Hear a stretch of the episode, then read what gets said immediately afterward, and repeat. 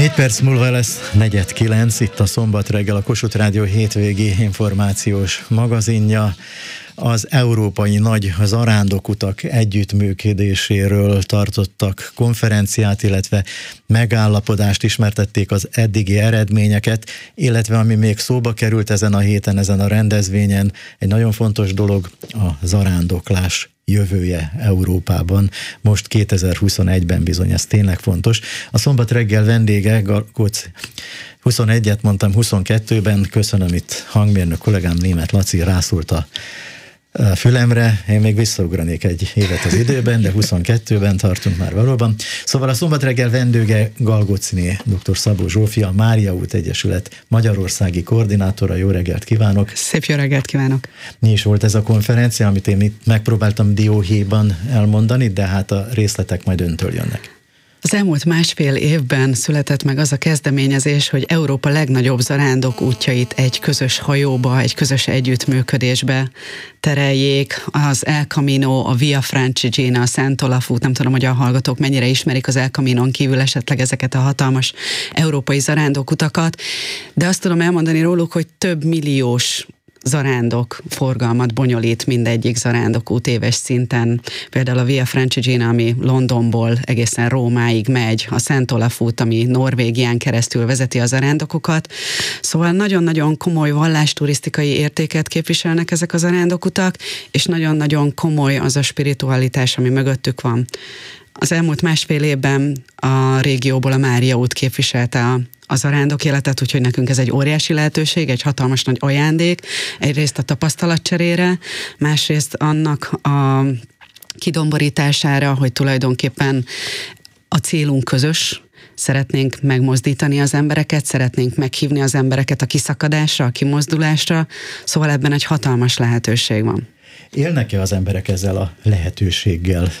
Mi nagyon bizakodóak vagyunk, hát a nyugati kollégák itt elmesélték, hogy milyen, milyen hatalmas eredmények, hatalmas mozgatórugók vannak e mögött, a kezdeményezés mögött, úgyhogy az, hogy az elmúlt húsz évben a Mária út tulajdonképpen pár ember kezdeményezéséből ma már ott tart, hogy azonos szinten kezelik Európa sok száz éves múltra visszatekintő zarándok útjaival. Ez mutatja a fejlődést, mi hát, nagyon bizakodóak mi, mi kellett vagyunk. ehhez, bocsánat, hogy ide eljutottak rövid idő alatt? Azt hiszem, hogy a Jóisten szándéka, hát ezt ne, ne felejtsük ki, mert persze itt emberek mit csinálhatunk bármit, de ha nincs mögöttünk egy nagy erő, akkor, akkor semmire se jutunk. Van egy 350 fős önkéntes gárda a Mária út mögött, és az, hogy ez most már nem csak egy magyar ügy, hanem Szlovákia, Erdély, Délvidék és Ausztria, és ugyanúgy aktívan részt vesz most már ennek a fejlesztésében. Egyrészt természetesen infrastruktúrálisan zarándokszállások épülnek, nyílnak meg, boltok és szolgáltatók veszik most már előre azt, hogy az zarándokoknak van egy kiajánlott termékcsomaguk.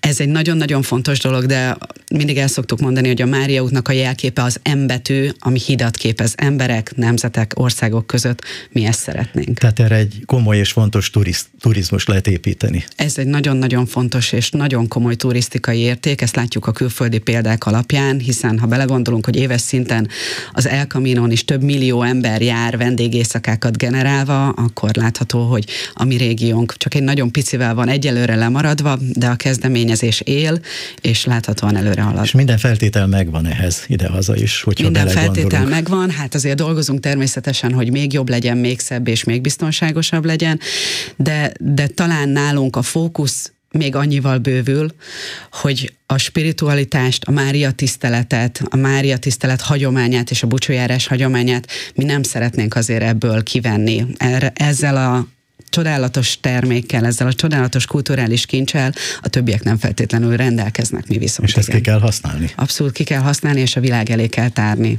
Ezt gondolom bemutatták. Az elmúlt pár napban így van, Pozsonyból indult a rendezvény, és szerdán ö, érkeztünk meg Magyarországra, mégpedig egy zarándoklat keretében, mert azt gondoltuk, hogy igazán jó lenne személyes tapasztalatot is szerezni arról, hogy a Mária út hogyan képzeli el a zarándoklást. Tehát nagyon röviden elmeséljem, egy bőgős csónak zarándoklaton hoztuk be Karva felől Esztergomba a, a zarándokutak képviselőit. A bőgős csónakról azt kell tudni, hogy csak akkor megy előre, ha egyszerre húzzák.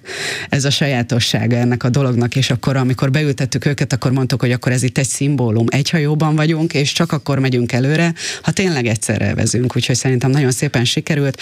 A primás pincében egy fantasztikus menüsorral vártuk őket, középkori recepteket újítottak meg ott most éppen a, a séfek egy modernkori köntösbe, úgyhogy meg tudtuk mutatni a gasztronómiai kincseit is Magyarországnak.